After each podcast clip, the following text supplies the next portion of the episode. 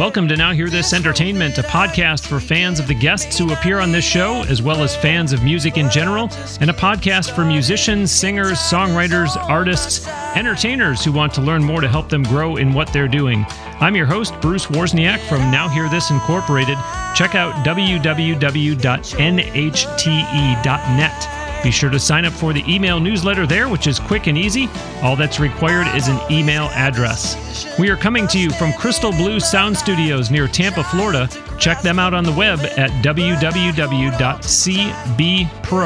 as in Crystal Blue Productions, cbpro.net. Be sure you are subscribing to this podcast and telling your friends to do so as well. We are thrilled to be on iTunes, Google Play Music, Stitcher Radio, and SoundCloud. Lots of great guests on Now Hear This Entertainment, or as I've taken to calling it, NHTE.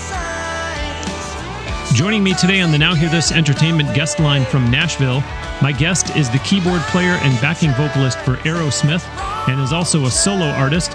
Last year, he put out a 12 song album entitled Enjoying the Ride. He has also toured and recorded with such notable artists as the Doobie Brothers, Tal Bachman, John Waite, and Shawn Mullins, among others. As a songwriter, he co wrote the international hit single for Carlos Santana, Just Feel Better, and has had numerous songs in TV shows and in major film releases. You've been hearing a song of his called Enjoying the Ride. It's my pleasure to welcome to Now Hear This Entertainment, Buck Johnson. Hey, everybody. Hey, Buck. How's it going? Hey, man. Really glad we could do this. Thank you. Hey, thanks for having me. Yeah, you bet. I was busy to- talking over it, so tell the listeners first, please, if you would, about the song Enjoying the Ride, which we are just playing. I really like that song a lot. Hey, thanks a lot. Um, it's a song I co wrote with my uh, longtime writing partner, Charlie Midnight, and James Dean Hicks, uh, hit songwriter here in Nashville.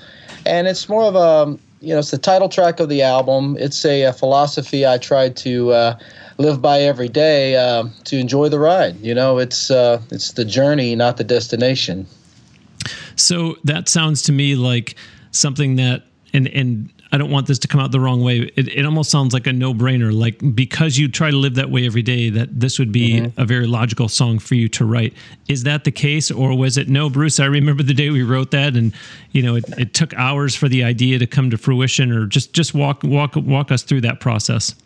Well, you know, the process is always different. Um, but, you know, in this case, the song, uh, I had the idea, and it's a philosophy I, you know, it's not every day I can adhere to, you know, so it's, uh, it's more of a, you know, it's a motto that uh, I try to adhere to. But um, I, um, the song idea, like a lot of the good ones, came pretty quick. But then it's the rewrite, you know, that's where the work comes in. Mm. And, um, you know that uh, just want to make sure every word fits you know and and um, uh, musically arrangement there's a few things that we tried and uh, so you know we uh, pretty much finished it in an afternoon i would say. Now because there were three of you that you mentioned on that on that song mm-hmm. is are, are all three participants doing the lyrics? Are all three participants doing the melody? Is it well two of us do this and one does that or, or what's the combination there? What's the formula well, I think in any collaboration, everybody brings their strengths. Um, I'm more of a melody guy, but I do write lyrics, and and and I'm particular, especially when it's my own solo thing um, that I'm writing the song for.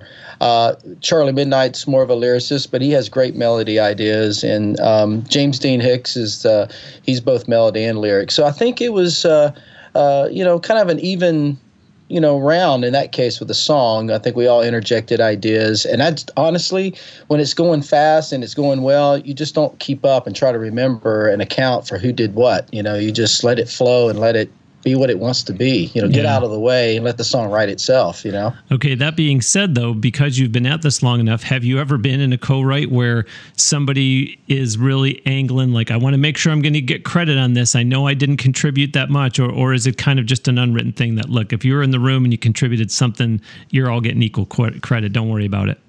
Yeah, I kind of let it be known up front. You know. Um, that if we're in the room, we're writing together, we're collaborating. And sometimes if someone, they just, that one phrase they may say, it may be just a thing that the song, you know, needs that makes all the difference in the world. So um, if I write uh, ninety percent of the melody, but uh, uh, whoever's collaborating, we say if you want to break it down, wrote ten percent. I don't even know where to how to how to characterize that. You know, maybe they maybe they just came up with the title, but that's everything. You yeah. know, you have no song without that. Yeah, so, you're, you're not going to print your name in all capital letters on the credits and theirs in lowercase. No, because no, no. I, I, think most of the people that I've been I've been fortunate to write with uh, amazing writers who I've learned from, and and and guys like Charlie Midnight, who is a tremendous mentor for me. And uh, you know, none of those guys work. You know, where they're thinking about who did what they just if it works it works. And and you know if you write some good songs then you keep doing it again you know. I i don't think maybe when i was first starting off when i was you know back in Alabama writing with songs, maybe we worried about those things, but I got hmm. over that pretty quick.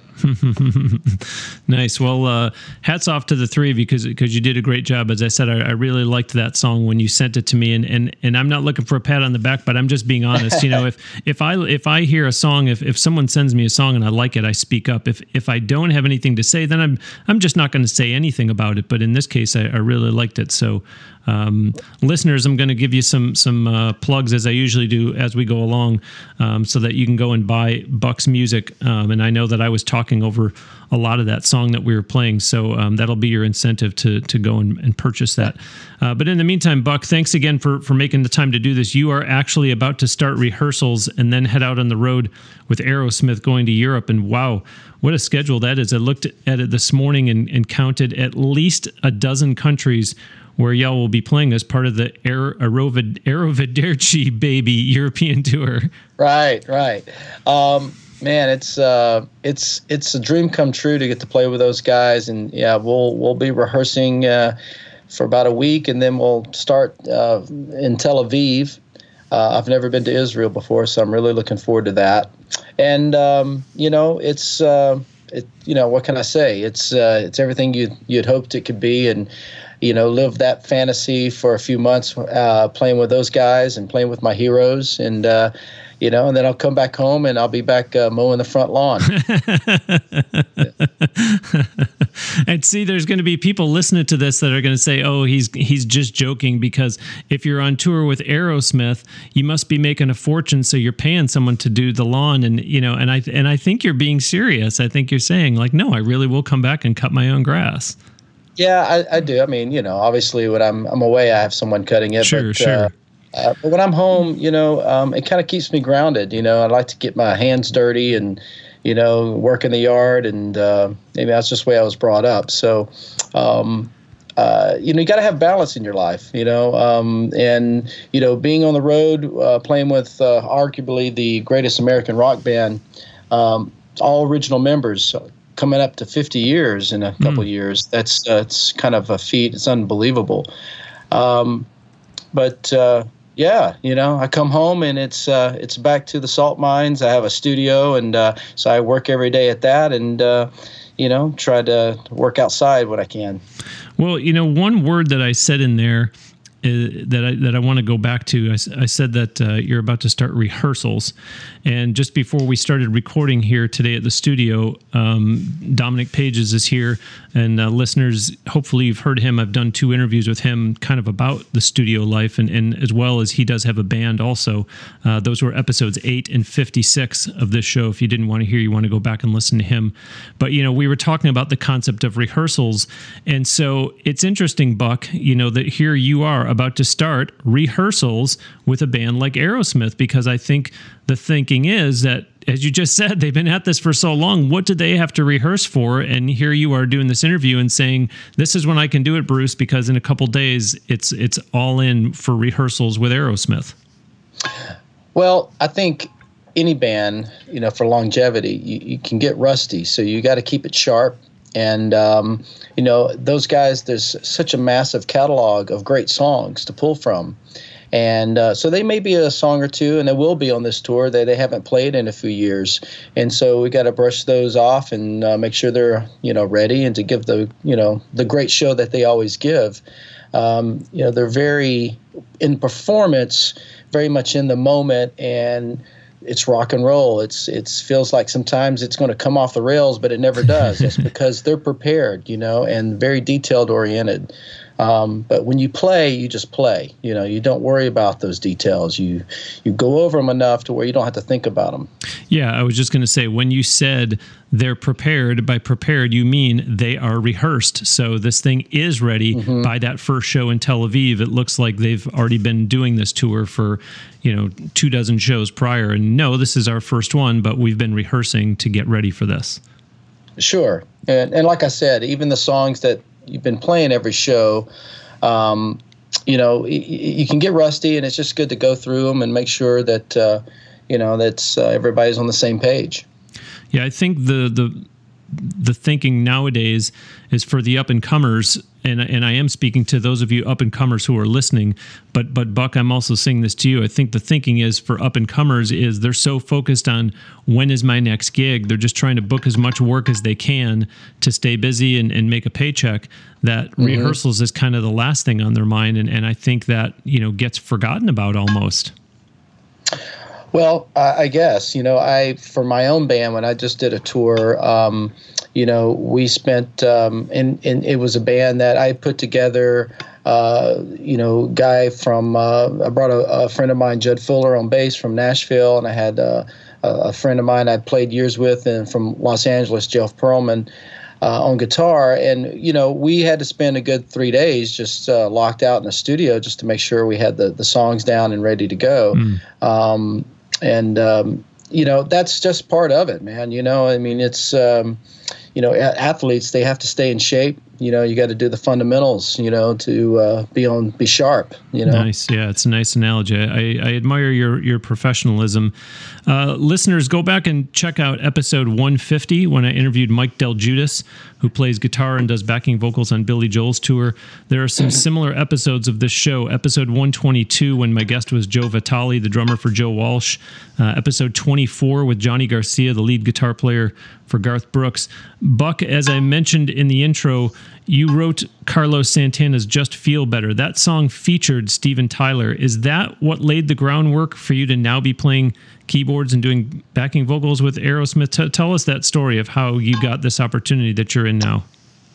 Actually, it had nothing to do with wow. it. And I, wow. I didn't. I didn't even mention it to Steven that I wrote that song for the, wow. about the first month I was out on tour. I just, uh, you know, I I was literally in Alabama visiting my mom for Mother's Day, and she still plays at a church, and she's you know she's phenomenal. And uh, uh, so we're getting ready for church, and I get a call from Steven from Istanbul, and the next day I'm going to play in Istanbul. But the connection there that got me the gig with those guys was a, a mutual friend, a guy who um, a guy named Marti Frederiksen, who had worked with them, uh, co-wrote "Jaded" with Steven, and pro- was a co-producer on, on some of the records, the later records, and um, so you know Marti was uh, was very fortunate. I've known him for for several years, and, and like with anything, it's you know relationships. You know, people you've uh, you've networked with over the years, and, and and Marti and I have never actually worked together before, and um, until recently. But before then, we were just friends, and he knew what I did, and and he, obviously knowing those guys as well as he does, he knew they needed somebody, and uh, I came in at the last minute. But uh, I didn't want to come across to Steven like I was. Uh, you know, saying, "Hey, man, I did this for you." You know, you know I wrote this yeah. song you sang on, and uh, so you know, eventually word got around camp somehow, and uh, he found out, and uh, it was pretty cool when he asked me to sing it in the dressing room, and I grabbed the acoustic and we sang it together. So that was that was awesome. But um, wow. the song was uh, came out in 2006, and um, you know, it was an international single hit for uh, many countries like Australia, and um, you know, it was just Clive Davis made that call to get Steven Tyler on board to sing the song. I was very fortunate. Hmm. Well, so getting back to this friend of yours getting you the gig with with Aerosmith, do you ever follow up and say, "Hey, man, you know, what was the conversation? What was the process? How did that go? You know, do they do they play any of your stuff for for the guys in Aerosmith first? Is it just take my word on it? This guy's good. I mean, do do you know the details, or is it I don't know, Bruce? I got the call and I went. well, I th- I think it was both. Um, obviously, uh, Marti giving the recommendation to those guys was a lot. That got me on the plane to Istanbul. But I know that uh, I'm sure Marti sent them some video clips of me performing um, and some music of mine, and uh, just to get an idea of what kind of what kind of voice I have. You know, mm-hmm. I'm, I'm, sure he wanted to hear it. So, um, but you know, it wasn't until I got to Istanbul that uh, at that point in time, by the time I got there, I hadn't slept in two days. Mm. Um, just uh, packing the night before and charting out songs because you know I'm I'm jumping right in and uh, um, you know on the plane I'm I'm really you know just you know, woodshedding to make sure I'm ready. And mm-hmm. uh, get there, and I meet Steven in uh, the dressing room at the venue, and um, you know, we uh, played through the songs. The first song we sang together, and I'm playing acoustic, was "Crying," and because uh, it has one of the higher harmony parts, and he wanted to make sure I could sing it and sing it full voice like a lead singer. That's the way he sang them on the records. Uh-huh. And uh, we got through the end of the first course, and he stopped and he just said, "Hey man, where have you been?" And I'm like, "This is this is too surreal. This is like a dream. You know, am I really here? Because sleep deprived and hearing that from um, a legend like yeah, that was yeah. uh, unbelievable." But well, no, we hit it off. Yeah, and it was uh, you know from there on it was uh, you know by the seat of my pants. You know, feet to the fire. First show, no rehearsal, wow. and um, yeah. You touched on an interesting part of the process. Uh, or as our Canadian friends would say, an interesting part of the process, which is, um, you know, all of a sudden you get this call and it's like, pack and get ready, and you got to go. Well, wait a second. You know, what songs are they doing that? Because I got to learn all these songs. Right. So, you know, does somebody send you a list and say, "Here you go, man. You better know all these songs." I mean, how much of their stuff did you already know? How you know how easy was it to just look at charts and say, "I got this," uh, you know, or, or was it, "No, man, I was scrambling." Well, it, yeah, uh, both. I mean, obviously, knowing the, the, the hit songs that everybody kind of knows helps. Sure.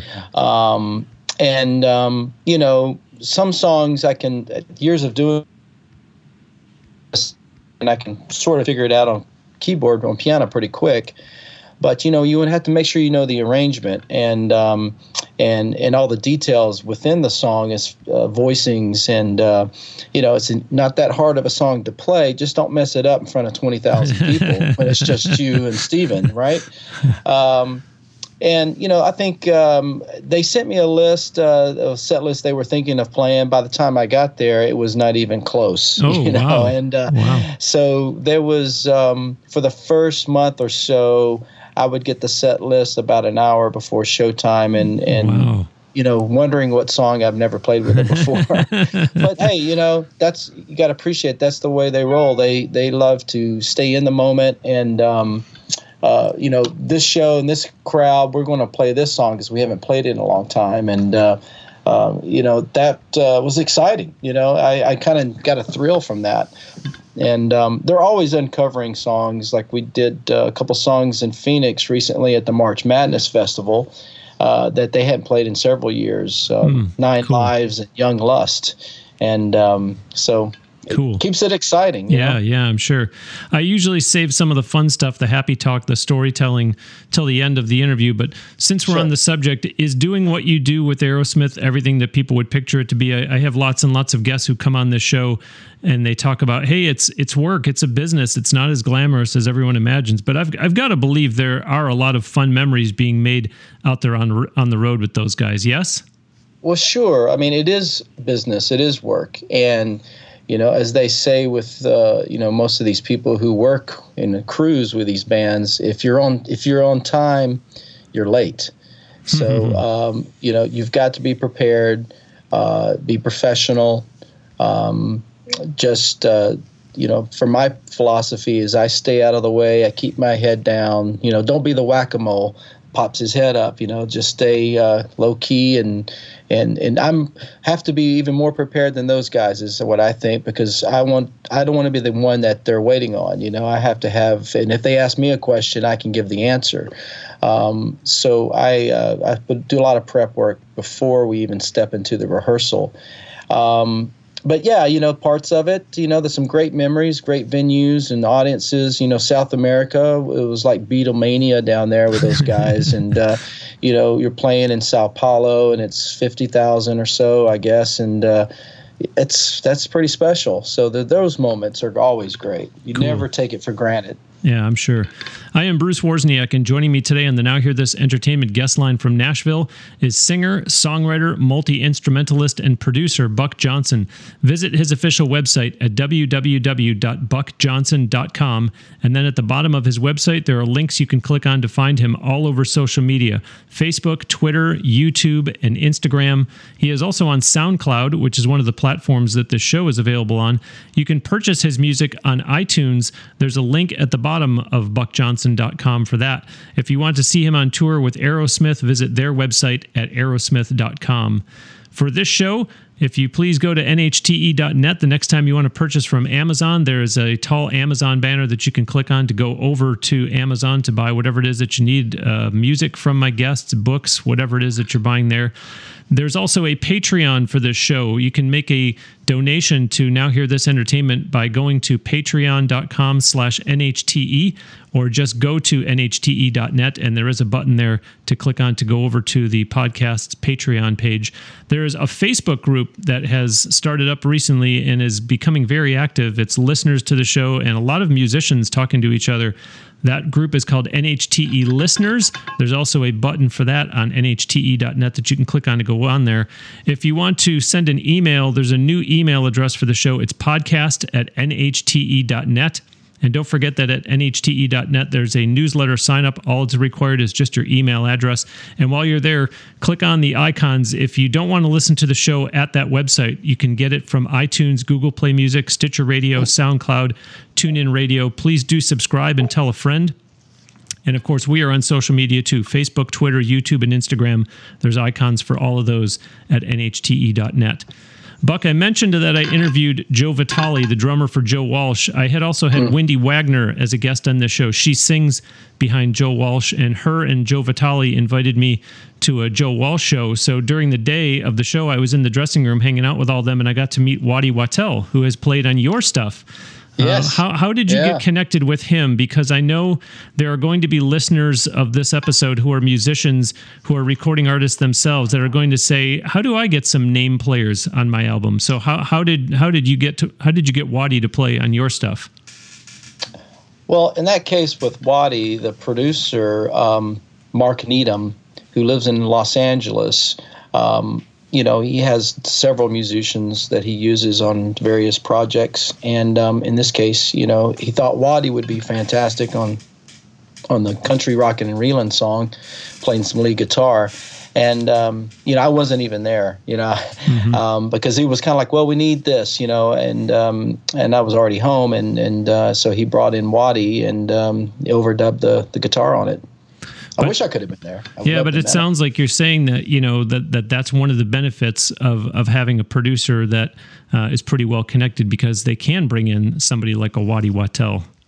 Well, sure, and um, you know, it's as a solo artist, I really would rather not produce. I'd rather have someone else that uh, can bring something to the table that you know, something fresh or uh, different perspective. That uh, um, you know, uh, in in having those contacts with musicians that I may not know, and uh, just as I am when I'm pro- I'm producing another artist, you know, um, being in Nashville, Tennessee, there's so many fantastic musicians that uh, play on hit records that um, I happen to know and have worked with in the past, and uh, um, so I try to bring something to the table that uh, you know for the artists that uh, they know they're going to get a first class. Uh, you know, emotional and uh, professional sounding uh, recording. I like that the use of the, the use of the word emotional. That's that's nice to hear because obviously that's an important part, and I don't think that's something that the the guests that I've had on my show, and mind you, this is not a criticism to them because they've been few and far between. But those that have been on that have been producers, I don't really know that I've heard someone talk about that that crucial part, which is getting the emotional part uh, onto the recording. Yes. Well, I mean, music should be that, should evoke some emotions. And um, uh, I think uh, great players can do that and have the proficiency as well. Um, you know, when I when I play with Aerosmith, you know, uh, Brad Whitford is one of those guys. He is he's totally um, uh, encompasses both those things. His proficiency is through the roof but yet he still has the blues, you know, the emotion, what he's feeling. Hmm. Um, and without it, it's really like, well, you know, the recording can be great or the performance can be spot on, but there's nothing right about it either, you know, if you're not feeling it. Mm-hmm. And uh, I'd rather have someone that's uh, maybe it's not all worked out or not every note's perfect, but it just feels perfect, you know. Okay, now it's time for Bruce's bonus. This is a segment here on Now Hear This Entertainment where I take off my hat as podcast host and put on my hat as president of Now Hear This Incorporated, giving a helpful tip for the listeners that are musicians, singers, songwriters, entertainers who are out there trying hard to make a go of it. Today's bonus is you want to think long and hard before cutting a gig short. Specifically, if you're somewhere that there are no patrons left in the place, don't automatically decide you're going to end the gig early. I just published a blog on this and we had a very active discussion in the Facebook group about it. If the venue owner, manager, booker isn't there and word gets back that you wrapped up early, you will quickly find yourself on the defensive. Wait for them to insist that they want you to go ahead and shut it down so you know it was their call and not yours. And that is today's Bruce's bonus. How about that? Helpful? There are a whole bunch of tips just like that over all the prior episodes of this show. To make it easy for the listeners out there who are musicians, singers, songwriters, entertainers to get the tips in one concise format, there is a Bruce's Bonus Book, Volume 1, Volume 2, and Volume 3 for purchase in ebook format, giving you all the tips from episodes 1 to 40, 41 to 80, and 81 to 120, respectively. Just go to www.brucesbonusbook.com for online ordering and instant delivery. So, sticking with the theme of it's a small world after all, which they say just an hour to the east of me over in Orlando at Disney, hmm. uh, you and I actually had gotten connected a few years ago through our mutual friend Charlie Midnight, who you already mentioned. And crazy story this past January, when I was in California at the NAMM show, I interviewed Natalie Gelman for what would be episode 164 of this show. And we ended up finding out that we both have Charlie as a mutual acquaintance too. So, so Buck, is the music business really a small world like it sounds? And I, and I I hope you're going to say yes because I wanted to serve as a reminder to up and comers that you never know who knows somebody, not only that might really help you, but that you don't want to make a bad impression on because word will travel quickly. Yeah, I think that's true. Um, you know, it's it is a small business, and and especially in a town like Nashville, you know, it can be very small, um, and that can work for you or work against you. Um, so I'd say anytime you're working with anybody in situation, you know, you want to be genuine, you want to be real. Um, you don't want to um, come across as someone who's too pushy, but at the same time, um, be not to be afraid to go up and meet people. But you know, like I said, there's a fine line. You don't want to be the person they hate to see coming, um, and uh, but yeah, I think anytime you step out of the house and you go hear some music or you're playing or you're you know writing whatever, you know, you just never know. If you're playing a club and there could be only a handful of tables of people in there, well, you know who could be sitting there. And I know you've people said that before, but I find that to be true. Um, and um, yeah.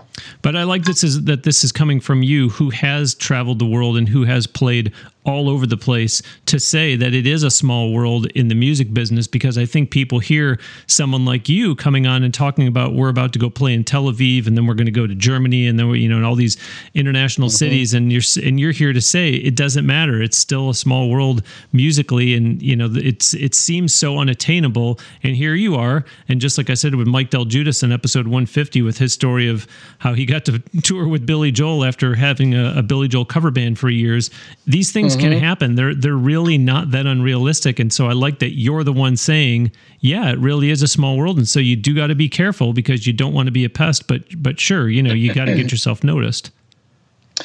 Yeah, I just think uh, finding situations that uh, that feel that work for you as a, as an artist or musician, uh, whether it be um, a tribute band, cover band, or original band, it really doesn't matter. You know, uh, to be seen and heard and be great at what you do. Um, uh, you know, I wouldn't necessarily say, well, just to get out and play something that you hate playing just because it's a gig or it pays. Um, you know, maybe it's better off if you're a writer if you just did open mics until you got something going. You know, just so people can hear you. Um, I encourage that. I think it's that and um, and being persistent and sticking with it and um, being true to who you are we have passed the halfway point of the show, but I'm only now going to ask you to take us back to the beginning. You sing, sure. you play guitar, you play keyboards, you're a songwriter. So, what came first? When in your life did you start doing each of those? I come from a musical family in Alabama, and they uh, had a gospel group, the Johnson Brothers Quartet. And uh, so they would have me and my cousins, you know, since the time we were five years old, get up and perform with them. And uh, so I started at a young age, and so it was every weekend, um, you know, gospel singings in churches throughout the South. Um, and then in junior high, I started putting bands together, and you know, and I was learning songs on the keyboard, you know, mm. um, that I wanted to play, and um, and then I picked up guitar later, you know, in bands like in high school. Um, I think playing keyboards is always um, a good skill set even if you're more of a guitarist or singer, uh, because it opens up a lot of doors where you can play other instruments, and um, hmm. and uh, it's. Uh, I highly recommend it if you and plus you know keyboard piano is considered a percussion instrument, so um, you know rhythm comes first. Well, it sounds to me like you're saying that, and correct me if I'm wrong, that that keyboards and guitar both were self-taught. Yeah, uh, piano. I did take some lessons. Um, you know, I um, had one teacher about the time I was in junior high who um, was very influential and taught me more in two years than other teachers had taught me. And um, you know, I think that's important. Finding the right teacher. Um, it's good to take lessons. I never took guitar lessons because I used the guitar as a, I'm a rhythm player and as a, as a writing tool. Hmm. I probably should take some lessons. It's never too late to learn, right? Um, but yeah, well, you know, I took piano and um, yeah, definitely take lessons. You know, it's uh, it doesn't hurt. You know, it's like learning to sight read music. You know, it's not necessary, but why not have that skill set? I think the more skill sets you have, the more opportunities you can be prepared for. You know, you just never know. Yeah, I'll vouch for that. I've been I've been taking guitar lessons myself from a good player here in Tampa for quite a mm. while. And uh, you know, I'm I'm not a teenager, but uh, as you said, it's never too late to learn. And uh, found myself with a guitar in my hands, and I said, well, I'm not going to just put this as a decoration in the corner of my office. So might as well learn to play the thing, and uh, it's it's a lot of fun. Well, I think learning in, in your if you get to the point where you feel like you've got it down and you figured it out, then you're probably done. and uh, so, whenever it be a co-write or a performance or you know, um, if I'm writing with another artist that maybe it hasn't written as much as I have, I still feel like if it's working, I'm learning something, you know, and mm-hmm. and that's uh, you know, you want to keep evolving and growing. Mm-hmm. In that list that I rattled off, I left off one other hat that you wear, which I do want to highlight, that being producer. And we talked, you did your album with Charlie Midnight and Mark Needham uh, who, mm-hmm. by the mm-hmm. way, has worked with Fleetwood Mac and Chris Isaak, among others, listeners. So I was going to challenge you, you know, kind of devil's advocate th- kind of thing to say, you know, why not just self produce instead of having Charlie and Mark producing too? But, you know, you, you kind of talked about that before that, you know, you, you want other people's in, input into it so I, I, guess there's kind of a couple questions here still anyways even though you already talked about it you know number one uh, being when you're producing someone else, how do you kind of let them see the importance of what you described of what I just recounted from earlier in the interview so that it doesn't sound like oh this guy's just trying to make a sales pitch. I can I can self produce I can do this on my own. I know what I want my music to come out sounding like. Well you know for me I, I try to convey to the artist that being an artist myself I um, I'm I'm sensitive to that, to what they mm, think they, mm. you know, what they're looking for, mm-hmm. and I want to help them get there, and and hopefully I can help them avoid some pitfalls that I've made along the way, and um, and bring something fresh to the table.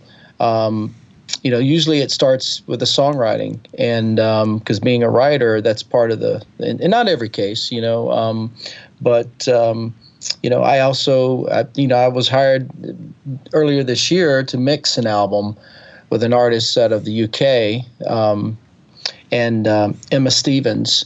And it's another artist that Charlie had written with, and um, and I wrote a song with her and Charlie that's on her album, and she just liked the way I was working in the studio mm. and mixing other songs that she hired me to mix to her album. Uh, and you know that's not something I necessarily pursue. It's just another skill set that, out of necessity of self-producing demos, I had to mix them too because I couldn't afford to have someone else do it. Mm. And uh, and I just really liked it and enjoy it. Um, so, you know, in that case, I didn't write well, except for one song, uh, but I didn't produce the album. I just mixed it. But even then, it's still catering to what she envisions herself as an artist, and maybe I bring something new to the table that maybe goes even a step further, mm-hmm. and uh, and that's exciting. You know, I mean, maybe we missed the mark, but we'll get there. You know, we'll figure it out yeah. together. And so, I don't want to produce an artist and make it sound like another Buck Johnson record. I want it to make it sound like, and to me, that's fun. It, it kind of breaks it up for me. I can get out of my own world and, and be in someone yeah, else's. Yeah, yeah, I bet that's that's neat. I, so the other question is, what was it? Was it ever a question for you? Were you always going to let those guys pr- produce that album, or, or, did you ever, for for a minute, for a day, for a week, think, oh, maybe I will do it myself? Well, um, some of the songs, half the record I had recorded already on my own. Um, the guitars and bass, and I programmed drums and recorded the vocals. Mark loved them so much, he just said, "Let me uh, replace the drums because these are great performances," mm. um, and the rhythm section. So he had Kenny Aronoff and Chris Chaney um, replace the drums and bass mm-hmm. on about half the record. So mm. in, in a sense, I was kind of co-producing, but um, Mark being who he is, uh, working with, as you said, Chris Isaak and um, Fleetwood Mac, and he's known as a mixer. He's mixed a lot of great records like The Killer's first record and Imagine Dragons, and um, and I just knew he was going to bring something to the table that I didn't have. That uh, and and and he got it. He he we talked about it, and and Charlie had worked with Mark with uh, Natalie Natalie Gelman, and so he um, he brought Mark to the table, and uh, and I just like, man, this is great. This is what I was looking for. I don't want to. You know, I want someone else to mix this record. I don't want to mix it, you know. and he's a lot better than I am. uh, listeners, I'd be remiss if I didn't put in a shameless plug uh, for you to go back and listen to episode 160 when I interviewed Dave Pensado, who is uh, a well, well, well known uh, mix engineer that's worked with some of the biggest names in the business. So if you didn't hear my interview with Dave, uh, go back and listen to episode 160. I am Bruce Wozniak, and joining me today on the Now Hear This Entertainment guest line from Nashville is singer, songwriter, multi instrumentalist, and producer Buck Johnson. Visit his official website at www.buckjohnson.com.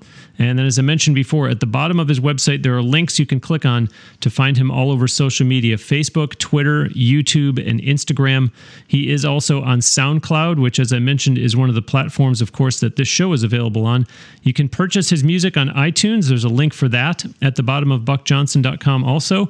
And if you want to see him on tour with Aerosmith, visit their website. It's just aerosmith.com. Uh, any listener, or excuse me, any guests who have been on this show that have talked about music, books, things of that nature, you want to buy it from Amazon, please go to nhte.net and just click on the tall Amazon banner first to get there. Helps out with a small kickback from Amazon to the show and does not cost you anything extra. If you do want to donate directly to the show, thank you. I'd really appreciate it. It means a lot to me to have your support that way. Patreon.com slash NHTE is where you can do that, or just go to NHTE.net and click on the Patreon button there. Right with that Patreon button is another one for the Facebook group where you can talk about this show. You can talk with other musicians. It's called NHTE Listeners if you're searching on Facebook, or just click on that button that's at nhte.net. If you still like sending emails, it kind of sounds old fashioned like US mail, uh, but podcast at nhte.net is the new email address that we now have for you to send in your questions, comments, things of that nature. At nhte.net, there's a box where you can enter your email address to get on the newsletter list. And there are also icons there to listen to this show through iTunes, Google Play Music, Stitcher Radio, SoundCloud, and TuneIn Radio. It's free to listen no matter which platform you're on. Do subscribe and tell a friend. And of course, social media for the show Facebook, Twitter, YouTube, and Instagram. All those icons are at nhte.net. Buck, since so many aspiring artists all want to work with a producer in Nashville or a producer that has worked with the top names in the business, like I mentioned, Dave Pensado, what advice do you have for them in terms of what gets your interest when it comes to deciding that, hey, this is someone I'd like to work with? Um, well, for, in my case, um, I don't pursue producing full time because I'm also on tour, you sure, know, and sure. uh, being the artist myself. Um, but I usually hear about through a connection like Charlie, you know, my, uh, and I should say, you know, uh, back early when we were talking about producers and and uh, beside you know Charlie is a great producer and uh, and having him on board with me because he had produced Joe Cocker and the Doobie Brothers and and um, and I learned a lot from him as far as capturing the emotion because all those artists that he'd worked with, whether it be James Brown, Joni Mitchell, you know, it was all about the emotion. But um, and so for me, uh, finding an artist usually through a mutual friend or someone I saw live. Um, you know, I don't know if there's a trick that you can. Um, you know, send out a CD to a, a, producer and get them interested. But in many cases, like in Nashville, there are a lot of great independent producers, and um, you know, through word of mouth, you can hear about somebody, listen to their work, and uh, and you know, it's a, having a budget, you know, and whether that means that you know you're working a day job and saving your money, so you can go in and work with a professional uh, producer who can, you know make it worth your while and not try to go into the studio and waste money. Mm-hmm. Is there such a thing for you personally, though, as as you know, there's just quite simply certain genres that you're just not going to look at, and, and that makes the decision easy enough for you?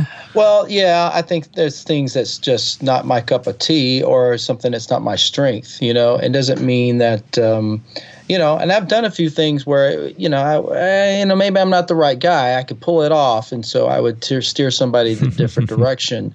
You know, um, probably not the best guy for uh, for death metal music, but uh, you know, there are guys. There's yeah. some great ones, you know, and uh, but uh, that's not something I necessarily would do. We talked about earlier this European tour that you and Aerosmith are, are about to embark on. When you're not out with those guys, do you go out and try to play shows to promote your album, or is it every day is different in terms of what your music work for that day is because of the many different hats you wear, or what? Well, I just did a, a tour all of March on the West Coast, um, the Buck Johnson Band, and um, and we uh, we toured. Uh, we did about 14 shows in three and a half weeks. So wow, we did a lot of shows. Wow, covered a lot of ground. And um, but yeah, I'll be out most of the summer. August, I'm I'm I'm looking to go back on the hit the West Coast. A few, all the venues, few, several of the venues wanted us back, wow. and then um, in the fall, I'm looking to book some gigs out of Nashville, uh, and, and probably just weekends mm-hmm. because uh, uh, usually on the weekends, I, I not every weekend, I, unless I've got a good tour planned out, um, um, I'll try to play somewhere. Um, and then during the week, I'm uh, I have a studio and uh, I'm working and um, but yeah, it, it it's every week's a little different. So it, uh, it's it makes it interesting and fun for me because you know some days I'm just the uh, the songwriter and uh, some days I'm producer and some days I'm the artist and some days I'm the sideman. Yeah, so, uh, wow, wow. Well, as you mentioned, you were originally from Alabama. Uh, you mentioned also that you lived in California at one, at one point. You live in Nashville now. So is mm-hmm. this it? Is is Music City going to be home for a while, or are you someone that gets to a point where you say, okay, it's time for a change of scenery? And and if so, where might you go next? well, I think for now it is definitely. I mean, I grew up in Alabama, so I'm I'm closer to home to family. You know, it's just Birmingham's three hours south yeah. of Nashville, and um, Nashville is a very exciting town right now. You know, it's it's uh, major growth happening. Um, and um, you know, I miss the West Coast sometimes, friends and the weather. Uh, and who knows? You know, maybe I'll I'll make it back that way one day. But for the time being, I love living in Nashville, and uh, it is it's music twenty four seven here. So it's exciting time to be here we will uh, we will cut we'll splice out that that part of the interview and send that off to the Nashville Tourism Bureau. I don't know if they need any help. I yeah, think this is yeah. like a hundred hundred people every day moving here. Wow, wow. Uh, Buck, we're going to close today with another song of yours, one entitled "Country Rockin' and Reelin'." Before we let you go, tell the listeners all about this song, if you would, please. Well, this song is another Charlie Midnight Buck Johnson collaboration, and um, and it's just a song about referencing who I am, where I'm from, and uh, you know it mentions everything from singing harmonies like uh, when I was a kid, gospel music with the you know like the Carter Family or the Jordanaires. It also mentions all the English bands that I was influenced by. They were influenced by the very thing I was singing growing up, whether it be, you know, Led Zeppelin or, you know, um, all those great blues rock bands. And um, so it talks about that. And, you know, um, I'm more of a, I'm not so much as a country artist as I'm just Southern. And uh, so there's definitely some rock and roll, there's some gospel, there's some blues, and then there's some uh, some country too. So um, it, it, it mentions all that. And I think we, uh, we even mentioned a little Doobie Brothers in there too. Uh, a little, little uh, quote from them. Yeah, a, a, little nod to, to Charlie's uh, portfolio, right? exactly. Yeah. Well, that's why it's called Country Rockin' and Reelin'. Uh, Buck, great to have you. Thank you so much for making time to do this today. Really appreciate it. All good stuff, my friend. Hey, Thank you, Bruce. I really enjoyed it. Thanks. Listeners, that will do it for this week's episode of Now Hear This Entertainment. My sincere thanks to singer, songwriter, multi instrumentalist, and producer Buck Johnson. Do visit his official website. It's www.buckjohnson.com and then engage with him on social media. So that means like his Facebook page, follow him on Twitter and Instagram, subscribe to his YouTube channel, and then watch and like the videos on there. For that matter, tell him you heard him and his music on Now Hear This Entertainment. Don't forget that you can purchase his music from iTunes. And especially if you live on the west coast of the United States and in the Nashville area, keep up with Buck online so you can see where and when you can see the Buck Johnson Band perform live. Don't forget to visit www.nhte.net and sign up for the email newsletter there by simply putting in your email address. And of course, please do subscribe to this podcast and tell your friends about it. Give us a nice review on iTunes or Stitcher Radio too, hopefully accompanied by a five star rating. That really does help the show a lot. If you are listening on on SoundCloud, remember that you can like and share, uh, they call it repost episodes there. And you can also follow on SoundCloud. Engage with the show too. Go to nhte.net and click on the icon to go join the Facebook group. You can also write in via the email address podcast at nhte.net. Get with us on the various social media platforms that you'll find links to at nhte.net those being Instagram, Twitter, Facebook, and YouTube. Please also consider supporting the show with a donation through Patreon. There's a button at nhte.net for that. Check out the t shirts and hats too at nhte.net. Thanks for listening. We'll send you out today with another song from Buck Johnson. This is the one he just talked about. It's called Country Rockin' and Reelin'.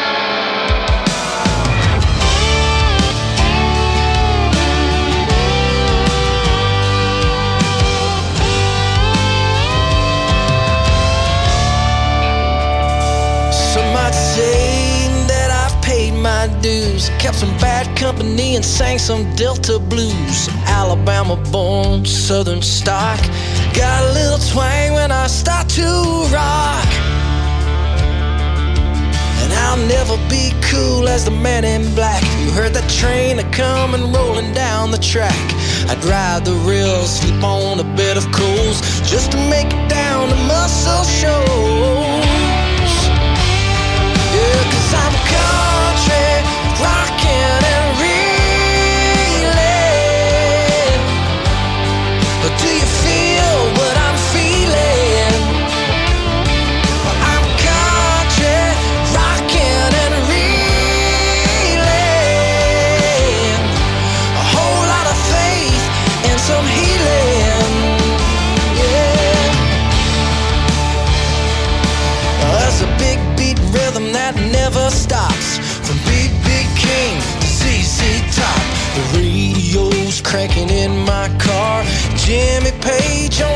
Gibson guitar.